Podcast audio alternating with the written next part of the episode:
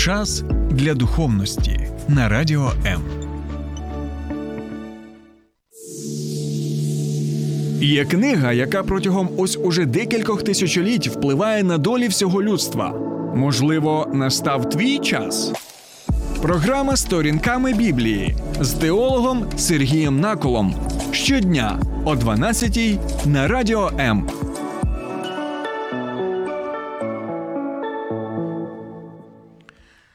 Вітаю, друзі! Розповім одну вам повчальну історію про одного царя, про якого згадується, до речі, в Біблії. І це реальний цар реального царства. Звали його Узія, про нього ви можете прочитати навіть в книзі про Кайсаї, а також в одній з книг Хронік, що є в Біблії. Ось тому я рекомендую вам перечитувати усю Біблію від буття до об'явлень. Так от.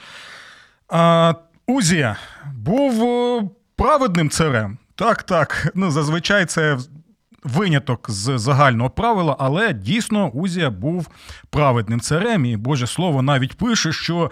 Протягом 50 плюс років свого царювання він був тим царем, який слухав Бога, корився Богові, а також чинив те, що було до вподобі Богові, і це дійсно те, що не завжди ми можемо прочитати про царів або про священиків, або про пророків. Але от за своє царювання він дійсно все робив для того, щоб е, слухатися Бога. І також піклуватися про свій народ. Так? І ми там навіть читаємо, що він створив армію, так, боєздатну армію, яка була спроможна захищати е, свій народ. Також він е, обороноздатність столиці зробив набагато вище. І також ми бачимо, що він приділяв увагу і розробкам новітнім того часу е, для того, щоб розробляти новітні технології військові, там навіть перелік йде того, що він залучав інвестиції для цього, і також на нього працювало багато фахівців саме своєї справи. Тому я рекомендую вам про нього почитати. Цар він цар він був от у своїй царині цій сфері, ну просто чудовий. Так, усім би таких царів, як Узі. Але але щось таке ось трапилося з нашим царем Узієм. Не знаю, яка бджола його куди вкусила. Так, але. Що ми читаємо? Що наприкінці свого царювання він забажав чомусь служити ще Богові як священник. От замало йому служити як цар, а він ще думає: а як би мені так однім місцем, так і почати сидіти ще і на двох стільцях. Але як казала ще давно моя бабуся Олена, що одним місцем на двох стільцях сидіти доволі складно, тому що одне місце рано чи пізно репне. І ось що ми можемо побачити з цим Узі, що коли він почав думати і діяти як священник Бога і почав ще й кадити Богові, так? То незважаючи на те, що йому сказали, друже, ну це заборонено, так, ти цар, ти не можеш бути царем. І священником він проігнорував це, так як зазвичай це у нас ми можемо побачити і в нашій країні. І що далі сталося? Але знаєте, Бог, як то кажуть, палкою не б'є, і Бог вразив Узію Чим проказує? Так, проказує. І до кінця своїх днів він знаходився в одному приміщенні в ізоляції від людей.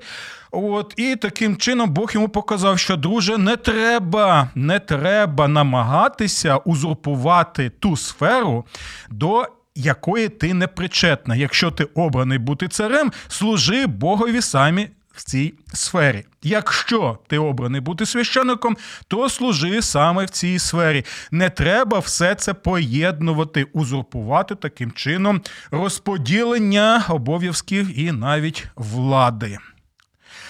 І це одна історія. Яка показує нам, що, як правило, зазвичай не можна бути і царем, і священником. Почули ці слова? Але є друга історія, також про одного царя е, звали його Мелхиседек. Мелхиседек перекладається як Мелек Цедек, тобто цар правди.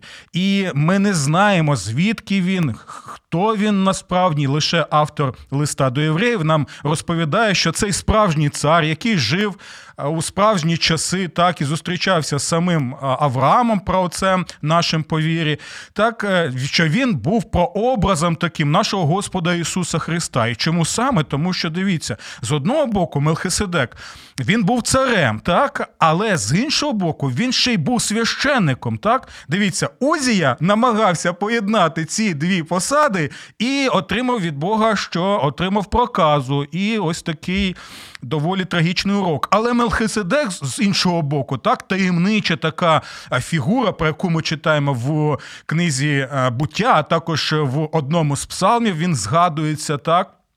То бачимо, що він поєднував і те, що він був царем, і був священником. Так? І тоді, тоді, от коли ми згадали отакі діаметрально протилежні так історії, що один був царем і священником, і його ще приводять в якості.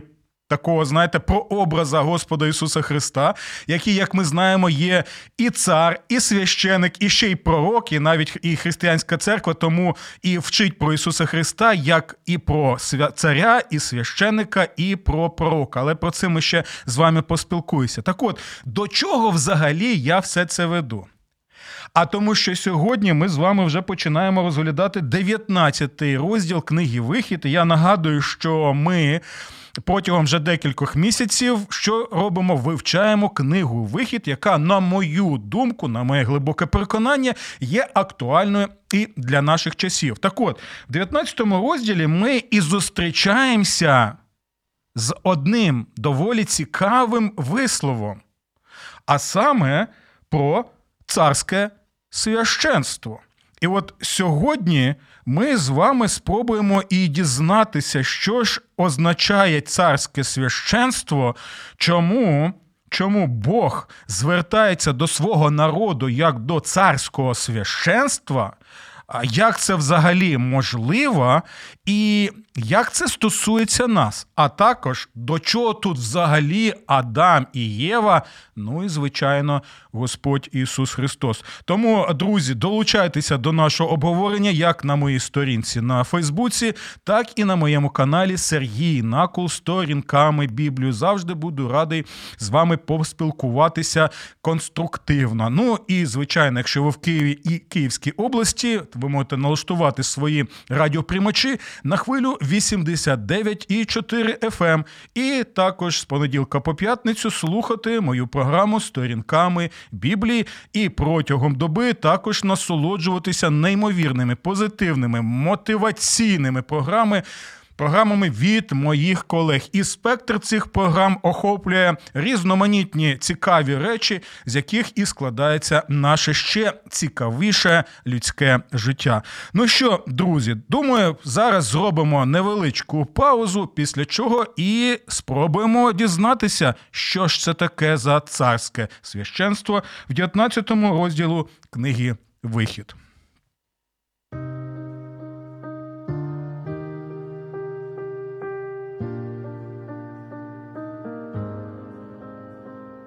Треба залишатися наодинці з болем. Ми раді вислухати вас. Вам важко на душі? Зателефонуйте нам. Ми розділимо ваш біль. Не тримайте у собі важкий тягар. Безкоштовна лінія довіри по всій території України 0800 50 77 50. А також чекаємо вас на сайті довіра.онлайн. Ну що, друзі, що ж таке царське священство? Чому ми про нього читаємо в 19 розділі книги Вихід, і чому цей вислів е, важливий і для нас? Тому почнемо з самого початку. Тобто. Почитаємо декілька віршів 19 розділу, щоб зрозуміти, про що взагалі йде мова. До речі, якщо ви не чули або не бачили мої попередні програми, де ми розглядаємо попередні розділи книги Вихід, ви завжди можете це зробити або на моїй сторінці на Фейсбуці, або на моєму каналі на Ютубі Сергій Накол. Добре, 19 розділ книги Вихід. Читаємо наступне.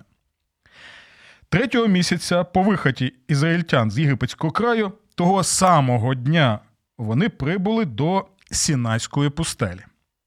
Вони вирушили з Рефідіма і прибули до Синайської пустелі. Тут, у цій пустелі, Ізраїль отаборився і розтажувався напроти гори. Мойсей піднявся до Бога, і Господь промовив до нього згори такі слова. Так скажи родові Якова сповісти нащадкам Ізраїля. Ви всі бачили, що я зробив єгиптянам, а вас підняв, наче на орлиних крилах, і прихилив вас до себе. Тож тепер, якщо уважно будете прислухатися до мого голосу і дотримуватися мого заповіту, то будете моєю особливою власністю з поміж усіх народів, адже вся земля моя. Ви будете в мене царським священством, святим народом. Перекажи ці слова народові. І ось я хочу звернути вашу увагу саме на цей вислів, що ви, мій народ, будете в мене царським священством, святим народом. Але, друзі, я одразу хочу звернути вашу увагу на наступне. Перед цими словами є конкретні умови, хто дійсно може бути святим Божим народом хто може бути дійсно ось цим незвичним для нашого вуха царським священством. Це важливий момент. Чому? Тому що багато людей вважають, що якщо ми народилися в якійсь країні, якщо ми, наприклад, українці, то ми автоматично є вже християнами, так, а саме, наприклад, православними або греко-католиками, або католиками, так автоматично. Ну от в ті часи також і Біблія про це розповідає. Люди думали, що якщо вони народжувалися ізраїльтянами, так, то вони автоматично вже належали Богові. Але. Дивіться, не просто так Бог через пророка Мойсея попереджує ось увесь цей народ, якого він визволив з єгипетського рабства. Він е, звертає увагу на наступне. Тож тепер, якщо уважно будете прислухатися до мого голосу, почули? Перше, Бог визволив у всіх цих людей, і ми бачимо чудовий опис Бога як орла, так? Птиці, яка бере і на своїх крилах несе свій народ, як пташенят своїх, так, і навіть закриває їх своїми, своїм оперінням, так, крилами своїми. Ми можемо побачити, він це зробив для чого? Щоб вони прислухалися до його голосу. Яким саме чином прислухатися до голосу Бога? Ну, наприклад, ми це робимо, коли читаємо Біблію, бо Біблія це Боже Слово. Сам Господь Ісус закликає нас саме вивчати Боже Слово, і Він сам, як губка водою, був саме просякнутий Божим Словом. Тому, перше, прислухатися до Божого голосу. Далі. Знаєте, можна багато слухати, так, але не робити. Ми пам'ятаємо навіть притчу нашого Господа Ісуса Христа, як батько сказав двом синам: так, піди зроби, і один сказав: Ні, я не зможу, але. Після цього подумав, та ні, треба послухатися тата, і зробив це. А інший сказав: так, я послухав тебе, тата, я зроблю, але пішов і нічого не зробив. Тому треба дослухатися Божого Слова, але в той же час дотримуватися його заповіту. Що означає дотримуватися заповіту? А це означає, що якщо, наприклад, чоловік і дружина є, так, і в них є ось ці обручки, які показують, що у них є шлюбний завіт, так, або шлюбний заповіт, то це означає, що вони а будуть слухатися один одного, служити один одному, а також будуть вірними один одному. Тобто народ повинен був слухатися і бути вірним Богові, ось саме в цих стосунках завітніх. І далі він каже: ось це і є ті характеристики того народу, які я можу називати саме своїм. Бо навіть апостол Павло нагадує, що не той іудей який зовнішньо такий, так, просто там за етнічними ознаками, а той юдей, який саме слухає Бога і вірний. Богові, так, не той християнин, який лише у нього назва християнин, там православний, греко-католик, протестант тощо, а той, хто дійсно слухає Бога і вірний Богові, тому що Бог вірний для нього. Напишіть, будь ласка, що ви думаєте стосовно цих міркувань над цим е, важливим текстом, бо зараз ми ще будемо з вами е, тепер дізнаватися, а що саме.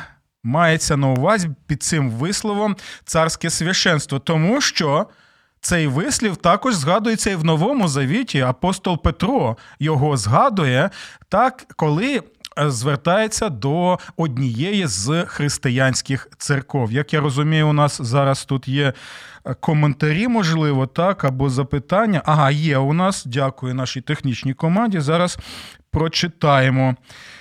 Те, що це незвично для нашого вуха, 100% пише пані Ірина. Називатися святим, продовжуючи грішити. Далі читаємо: та і те священство з книги Вихід дещо втратило своє первісне значення. А от ми зараз і побачимо, чи воно втратило це значення, чи ні, і чому саме Бог називає свій народ царським священством. Давайте зробимо ще одну невеличку паузу. Після цього, після чого ми. Почнемо розглядати книгу буття, щоб зрозуміти, чому це так важливо було для народу Божого в Старому Завіті, і чому це так само важливо і для народу Божого в Новому Завіті. Долучайся до Радіо М у соціальних мережах: YouTube канал, Facebook сторінка, TikTok, Радіо М, Телеграм, Інстаграм, Радіо М.Ua, а також наш сайт radio.m.ua. Радіо М завжди поруч. Ну що, друзі, царське священство. Яким чином пояснити цей вислів? Для цього нам потрібно подивитися перші розділи книги буття. Так, і ви, мабуть, помітили, що знову і знову, знову і знову ми повертаємося саме до цих до цих розділів, тому що вони є таким своєрідним ключиком, який допомагає нам зрозуміти багато висловів в Біблії, які, можливо, нам не зовсім зрозумілі. Дивіться, це важливий момент, і ви зараз побачите, чому саме Бог створює чоловіка і жінку як одне ціле. Так? Створює чоловіка і жінку як одне ціле. Далі ми читаємо, як пророк Мойсей пише, що ось ця людина, чоловік і жінка, вони створені як Божий образ. Обидва разом вони і є Божим образом, так? І це важливо чому? Тому що в стародавньому світі зазвичай Божими образами називалися, знаєте хто? Царі. Царі, прості люди, і я вже не кажу про рабів, їх не вважали Божими образами. Вони були бидлом, як могли нас вважати, кріпаками, селюками, так, робітничим класом, рабами.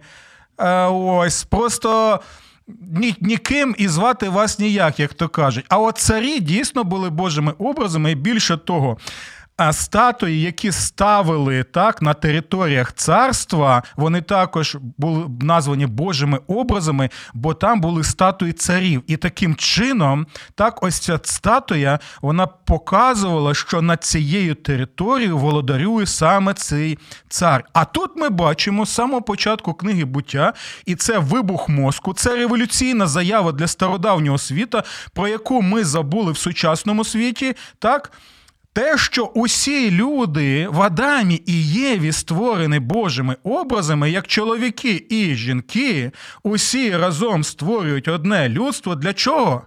Бог створив нас, щоб бути царською сім'єю. Адам і Єва були створені як цар і цариця, тому що у них був привілей бути саме Божим образом. І далі ми можемо побачити, що Бог створив людство не для того, щоб воно, знаєте, знаходилося в такому стані, в якому ми зараз знаходимося. Ні, Бог створив людство для славних для славних речей, так, для славної долі. Він створив людство усіх в Адамі і Єві як саме царями. Ви усвідомлюєте, що це означає? Так? Що з самого початку Бог наділяє нас і цінністю, і значущістю, так і гідністю, царською гідністю. Нікого він не створює кріпаками, нікого він не створює рабами, нікого він не створює в пригніченому, пригнобленому стані. Ні. Всіх він створює як одну царську сім'ю, яка повинна була робити царську справу, яку саме царювати над усією землею. Але яким чином царювати? Царювати, піклуючись про флору, про фауну, так, для того, щоб був розвиток цивілізації, тощо ось таким чином нам потрібно було і що? Свій царський потенціал Божого образа. Таким чином і поширювати, так і розвивати друзі. Ось чому це важливо. Але але ви можете запитати, а до чого тут саме е, царське священство, так? А тому що дивіться, далі ми можемо побачити, коли є опис е, в книзі буття, то, що повинні були робити Адам і Єва як цар і цариця в Едемському саду, там використовуються слова, які використовуються також ще в інших місцях Старого Завіту для опису, для опису того що виключно священники робили в Божому храмі. І ось тут наступає кульмінація, друзі. Бог нас створив в Адамі і Єві не лише царями і царицями, а Бог нас створив як людство, як царське священство. Чому? Тому що ми можемо побачити, що Адам і Єва вони були закликані Богом царювати над цією землею, піклуватися про неї, але в той же час в Едемському саду вони повинні були піклуватися про цей сад, обробляти його, цей сад, так, створювати цивілізацію, так, культивувати його, обробляти його. І всі ці речі вони описуються як нібито Увесь Едемський сад є Божим храмом, в якому люди знаходяться і своїми справами, так, тим, що в них закладено Богом, вони прославляють його, як священники прославляли Бога в храмі, який описується спочатку як Скинія, так, е, а далі ми можемо побачити вже славетний Єрусалимський храм. Ось чому, коли ми згадуємо про цей вислів царське священство, одразу згадуйте саме про книгу буття. Одразу згадуйте, для чого саме Бог створив усе людство, щоб усе людство як єдина єдина пов'язана з собою царська священицька сім'я могла прославляти Бога своїм життям, своїми вчинками, своїм розвитком і, звичайно, таким чином піклуватися про всю флору, фауну і про все людство, і про цивілізацію, яка повинна була саме розвиватися для Божої слави. Е, е, добре, друзі, тут у нас є ще декілька запитань. Бог є наш цар над царями, пише пан е, Алекс. Так, я з вами згодний, звичайно. Він є цар над царями. Це жодним чином не е, протирічить тому, що я сказав, або, можливо, ви ще хочете щось сказати або додати.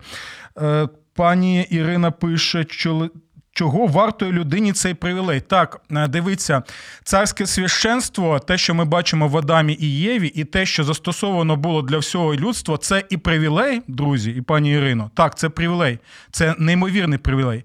Бо жодній істоті на планеті Земля Бог не надав такого привілею, такої посади, щоб бути Божим образом, царським священством. Але це також не лише права, але й обов'язки. Так? Бути царським священством, бути образом Божим, це також закликає нас до обов'язків, що ми не лише повинні знати свої права, а й наші обов'язки перед Богом, про які згадує Бог через е, Мойсея. Так, слухатися Божого голосу і дотримуватися мого заповіту. Але ми знаємо, що Адам і Єва, як царське священство, так як Божі образи, вони не слухали Божого голосу. Пам'ятаєте в Едемському саду? Вони послухали голос творіння, вони послухали голос Змія. І таким чином вони не дотримувалися того завіту, який Бог з, ними. е, Який Бог з ними уклав ще в Едемському саду, і наслідок який? Наслідок того, що ми не маємо зараз людство, єдиного людства, як царське священство. Тому що ми знаходимося в грісі, цей гріх. Він що зробив? Він е, розбив нашу єдність, на жаль. Так, він роздробляє нас, він знищує наші стосунки. І ось те, що відбувається зараз в людстві, це є саме і наслідками того, що ми можемо е, побачити. Добро. А, далі. Нам треба ще рухатися далі, бо у нас не так вже й багато часу. Е, так чому тоді після цього ми можемо побачити, що Бог називає саме свій народ царським священством? Дивіться, історія про Адама і Єву показує, що для Бога всі народи є його дітьми, так? Перші 11 розділів книги буття ми можемо побачити, що, що навіть незважаючи на те, що Адам і Єва, як царське священство, як Божий образ, не послухалися Бога і не дотрималися завіту, так незважаючи на те, що гріх увійшов в людство і що людство було наповнено гріхом, незважаючи на це, ми бачимо, що Бог піклюється про всі народи. І ось чому він обирає Адама, щоб в насінні Авра... щоб він обирає Авраама, щоб в насінні Авраама, як він обіцяє в завіті з Авраамом, були благословені всі народи. Почули? Не один лише народ ізраїльський, так? Не лише один ізраїльський народ, а всі народи. Це був задум Бога з самого початку. Але народ ізраїльський, його Бог обирає не тому, що він був найкращий, найліпший, що, можливо, він більш був до подоби Богу, бо слухався Бога. Ні, не так. Ні. Він обрав Ізраїль не тому, що вони найкращі, не тому, щоб не для того, щоб їх відокремити взагалі від інших народів. Ні. Він обирає Ізраїль, щоб Ізраїль міг що зробити? Стати світлом в темряві.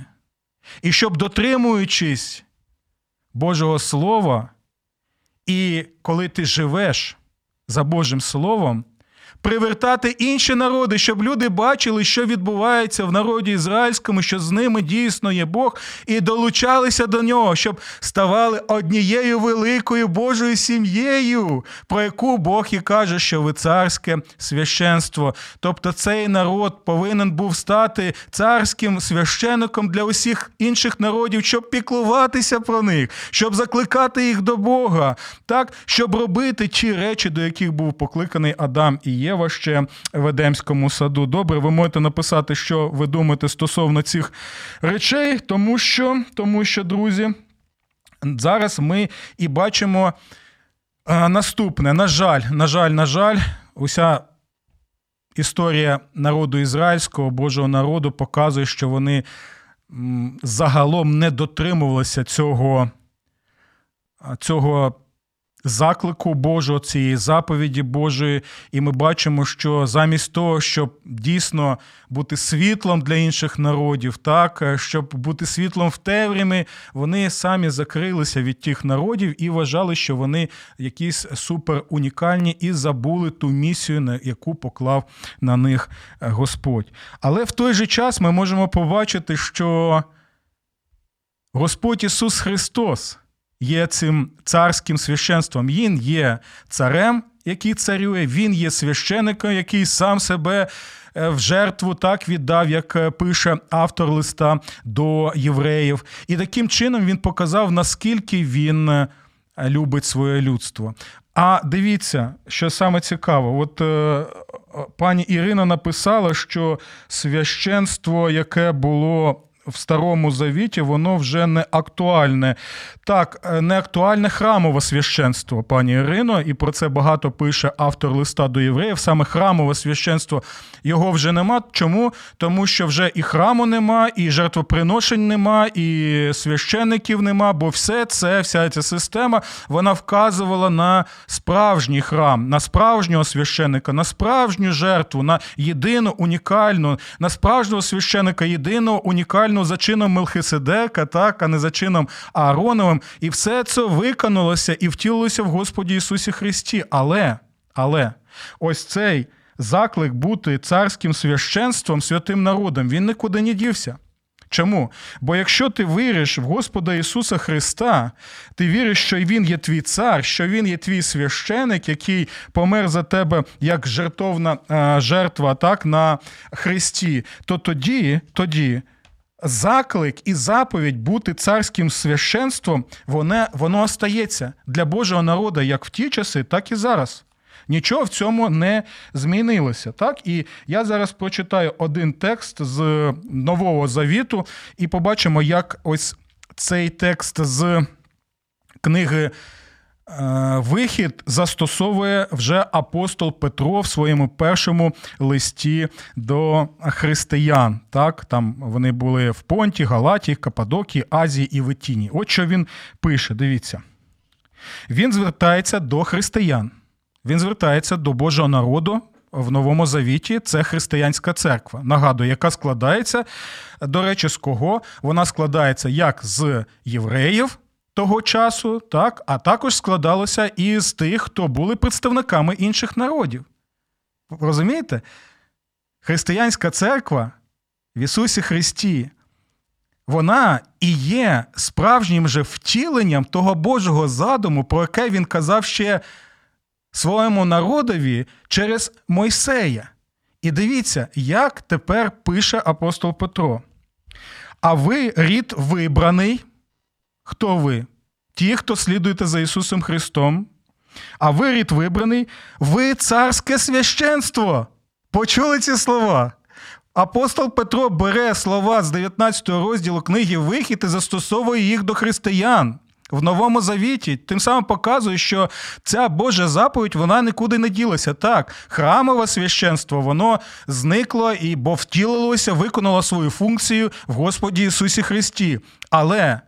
Е, заклик бути царським священством, як увесь народ, як діти Божі, як це було в Адамі і Єві, воно залишається. Чому? Бо це і був задум самого початку Бога. І в Ісусі Христі ми знову так отримуємо.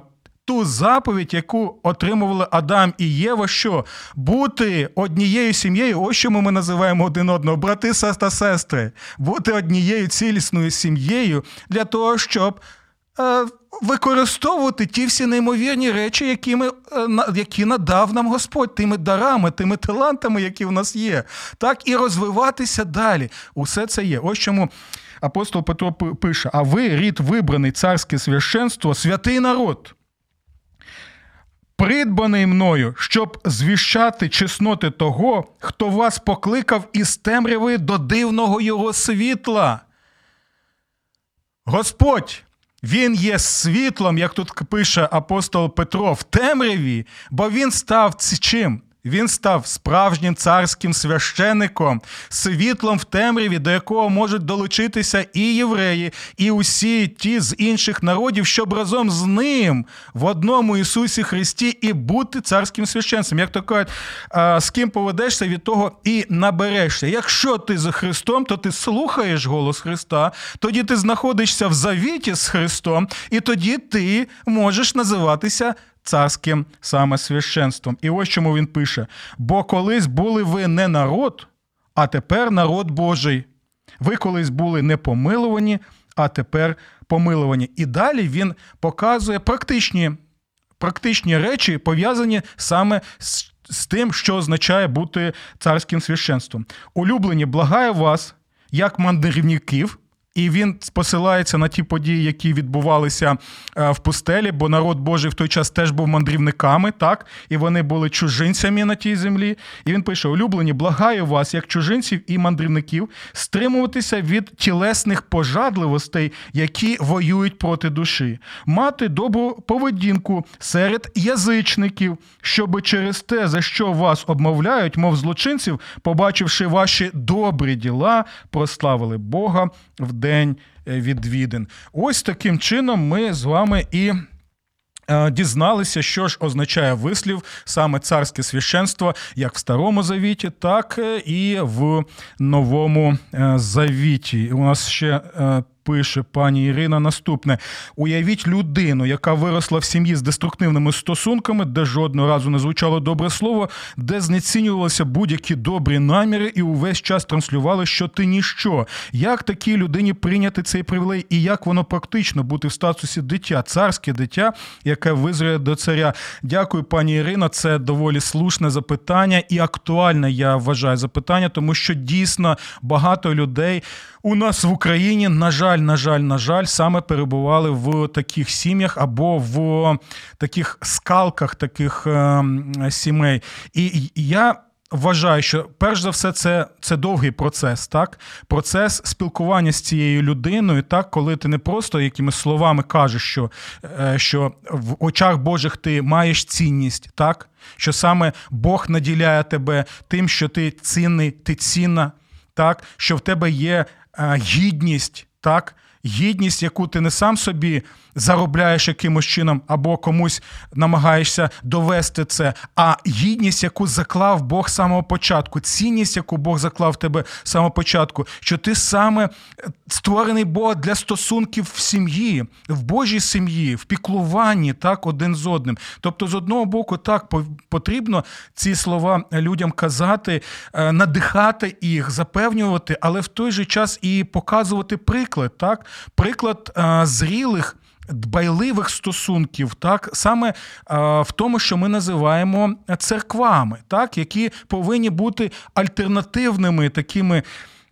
Громадами, в яких і відображаються ці стосунки, які повинні відображатися згідно Божого задуму. Хоча, на жаль, на жаль, на жаль, навіть і в церквах не все так а, просто і ясно. Тому що я можу а, порадити в, в цій ситуації, так саме знову і знову, знову і знову, і розповідати про те, хто є ця людина в очах Божих, і в той же час в своєму ставленні, в своїх стосунках з цією людиною показувати, що ви до неї ставитеся як дійсно до Божого образу, як до дитини, яка була народжена для того, щоб бути дитиною царської сім'ї.